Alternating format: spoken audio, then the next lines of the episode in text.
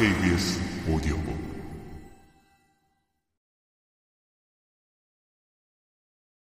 오늘날과 같은 정보시대 한병철이 본 예술은 물질을 의도 없이 사물로 조형하는 수작업이 더는 아니며 생각을 소통하는 생각 작업일 뿐이고 예술품은 본래 사물임을 잊었다. 그에게 정보는 반사물이다. 노동과 손을 열렬히 신봉한 하이데거의 의견을 빌려 생각하기는 수작업이다. 손은 생각하기를 확고한 아날로그 과정으로 만든다고 말한다. 운명이라는 건 디지털 세상에는 어울리지 않는다. 그래서 전자책은 사물이 아니라 정보라며 인공지능은 생각하지 못한다. 왜냐하면 인공지능은 손이 없으니까 라고 단언한다. 한병철이라는 인물에 대해 극과 극의 이야기가 인터넷에 돌고 있었다.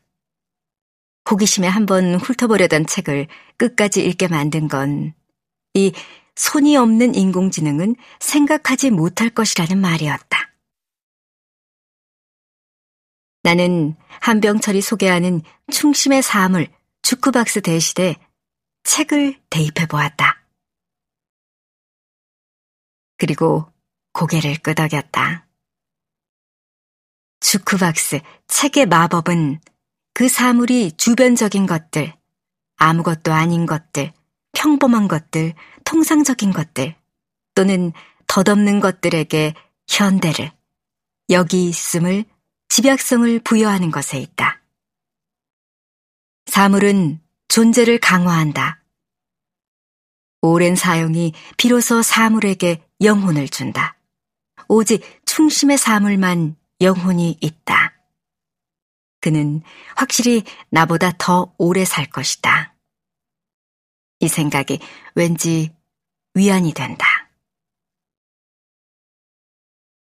현대사회에서 사물들은 더 이상 사람 손길이 닿지 않으면 그냥 쓰레기가 되어버린다. 빠르게 디지털화되어 가고 있는 세상이니 책은 곧 사라질 것이라고. 그러니 도서관은 더 필요하지 않다고 외치는 자본주의자들의 목소리도 높다. 하지만 디지털화된 정보라는 건 역시 분산되어 남겨진데도 생각보다 큰 저장, 연결 공간이 필요하고 이런 물리적 공간은 숭례문이 타버린 것보다도 더 허망하게 존재 기억을 날려버릴 수 있다. 그래서 내가 가진 작고 평범한 사물에 담긴 흔적이 더욱 소중해진다. 또 아날로그 복제품인 책을 디지털 자료로 옮기는 일엔 그 작업에 동원되는 육체 노동자들의 존재가 필수라고 한다. 아나소피 스프링어와 에티엔 튀르팽이 역은 도서관 환상들에서 읽은 말이다. 사람의 흔적이 느껴지지 않는데도 디지털 프로세스 안에는 언제나 익명의 누군가가 존재한다. 구시대적이고 기꺼이 고독한 책이라는 영역만큼 의도적으로 지워진 인간 존재에 대한 증거가 슬프고도 아름답게 남을 수 있는 곳이 과연 있을까? 오늘도 어린이 자료실에 신나게 뛰어들어오는 아이들을 본다. 도서관 인기 최절정의 책 흔한 남매 시리즈를 볼 수 없냐고 찾아달라는 아이들이 그 손에 끌려다니는 엄마 아빠들이 데스크로 서가로 왔다 갔다 한다. 쿠키런, 카카오 프렌즈, 텐텐, 마법 천자문 같은 만화책들이 무더기로 서가에 돌아오면 아이들은 신이나 모여들고 한아름 들고 가 쌓아놓고 읽다가 북카트에 우다다 던져넣는다. 아이들 손가락이 바쁘게 닿은 책은 종이가 군데군데 찢기고 가끔은 사탕이 끈적하게 붙어 들어오기도 한다. 함께 보는 책 깨끗하게 봐야 한다고 타이르기도 해야 한다지만 나는 녀석 책이 참 달았겠구나. 책을 읽는 건지 밥을 먹는 건지 몰랐을 거야 싶어 속으로 웃는다. 물론 종이가 쩍하니 붙어버리거나 젖어서 혹은 강아지가 물어뜯어 책이 끝장이 나버리면 그렇게 만들어버린 녀석들은 꼭 한번 만나 얘기해주고 싶은 마음이 들기도 한다. 어쨌거나 나는 스마트폰 세대인 아이들에게도 책은 여전히 끌리는 물건인 건 틀림이 없다고 믿는다. 결국 책이든 디지털 정보든 사람이라는 존재가 묻어 있고 이는 손으로, 손가락으로 부지런히 일에 만져주어야 존재할 수 있으며 오래오래 살아간다. 굳이 의식해야 하는 일도 아니고 마법처럼 저절로 매혹되는 일이라 말해주는 이들이 있어서 노하의 모습이 그래서 내게 예뻤나 보다. 그 사실이 인간 존재 위안이 된다고 하는 그들이 있어서 그 사이로 어떻게든 들어가 같이 하고 싶다는 욕망이 조용히 일었다. 그러니 오늘도 책을 부지런히 서가에 정리해 꼽고 수선하고 또 글을 쓴다.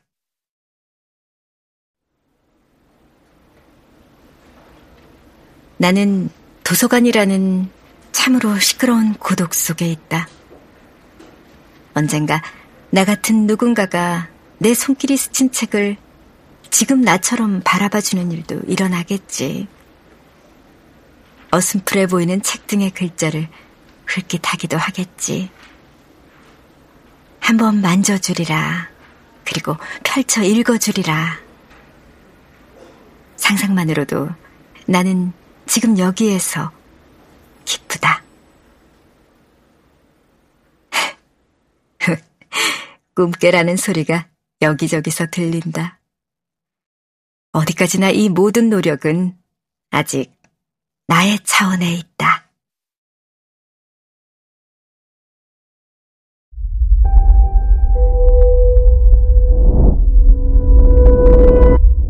KBS 오디오북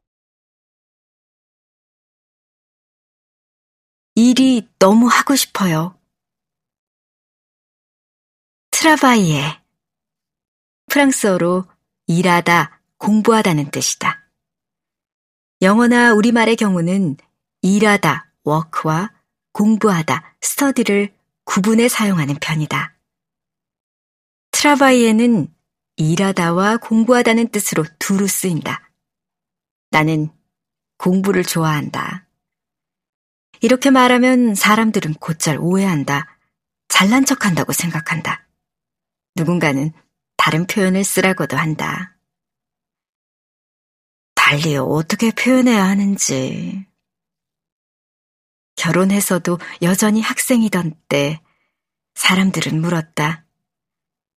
집에만 있으면 무료하니 공부하는 게 낫지요. 바깥분이 돈을 많이 버는가 봐요. 그나마 돈을 받는 일을 하던 때도 있었다. 그만둔 뒤 책을 읽고 공부를 하니 또 집에서 놀기 힘들죠. 아직도 공부를 하나요? 한다.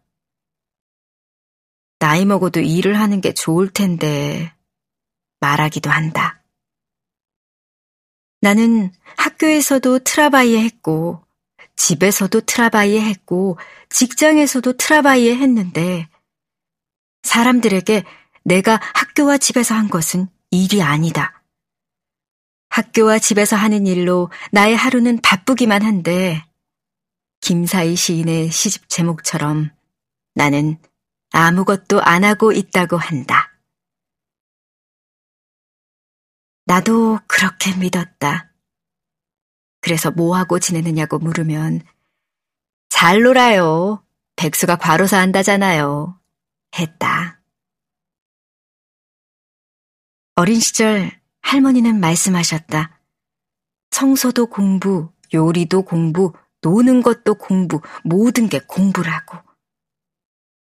죽을 때까지 공부하고 배워야 한다더니 팔순을 넘긴 우리 시어머니도 TV에 나오는 요리를 보며 말씀하신다. 학문이나 기술을 배우고 익히는 것이 공부고 무엇을 이루거나 적절한 대가를 받기 위하여 어떤 장소에서 일정한 시간 동안 몸을 움직이거나 머리를 쓰는 활동이 일의 정이라니. 어쨌든 공부와 일은 다르다. 그게 보통 상식이다. 그래서 그랬나? 언젠가 문희준의 뮤직쇼에 나온 그룹 포레스텔라의 조민규도 이 중 유일하게 투잡을 뛰는 사람이 아니냐는 문희준의 질문에 아니요, 공부를 하고 있는데요. 하고 답을 한다. 이때 문의 반응이 재밌다. 공부도 잡이죠. 일처럼 힘들잖아요. 공부와 일이 힘들다는 점에서 같다고 생각한 그. 반백 나이 먹도록 이렇게 말하는 사람을 자칭 타칭 반백수로 살아온 나는 처음 보았다. 그런데 그의 말이 내게 왜 그렇게 위로가 되던지. 나는 노동이란 돈을 버는 것이라고, 그런 일이 생산적이라고 생각했었다. 그러고 보니 나의 매일매일 수고는 그 어느 것도 생산적이지 않았다.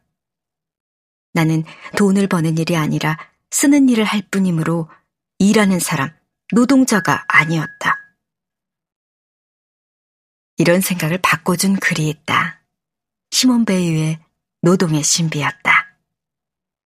70년도 전에 나온 옛글인데도 현재의 나에게 많은 말을 해준다. 그의 말에 따르면 인간은 노동 속에서 스스로 삶을 재창조한다. 우리가 일하는 이유는 필요 때문이다. 이 필요는 존재하기 위한 것이다. 우리는 오직 살기 위해 애쓰고 있다. 노예적이지 않은 노동의 첫째 조건. 노동은 죽음과 같다. 세상의 중력을 견뎌야 하는 일이기 때문이다. 노동은 비참하고 필요하다. 그런데 이것이 노동이 지닌 진정성이다. 내가 한 트라바이 일들은 무겁고 힘들었다. 아무것도 아닌 게 아니었다. 이에 대해 시몬 베유는 단호하게 말한다. 노동엔 피로와 함께 기쁨이 확실하게 느낄 수 있는 기쁨. 먹는 것, 쉬는 것, 일요일의 즐거움이 있으나 돈은 그렇지 못하다고.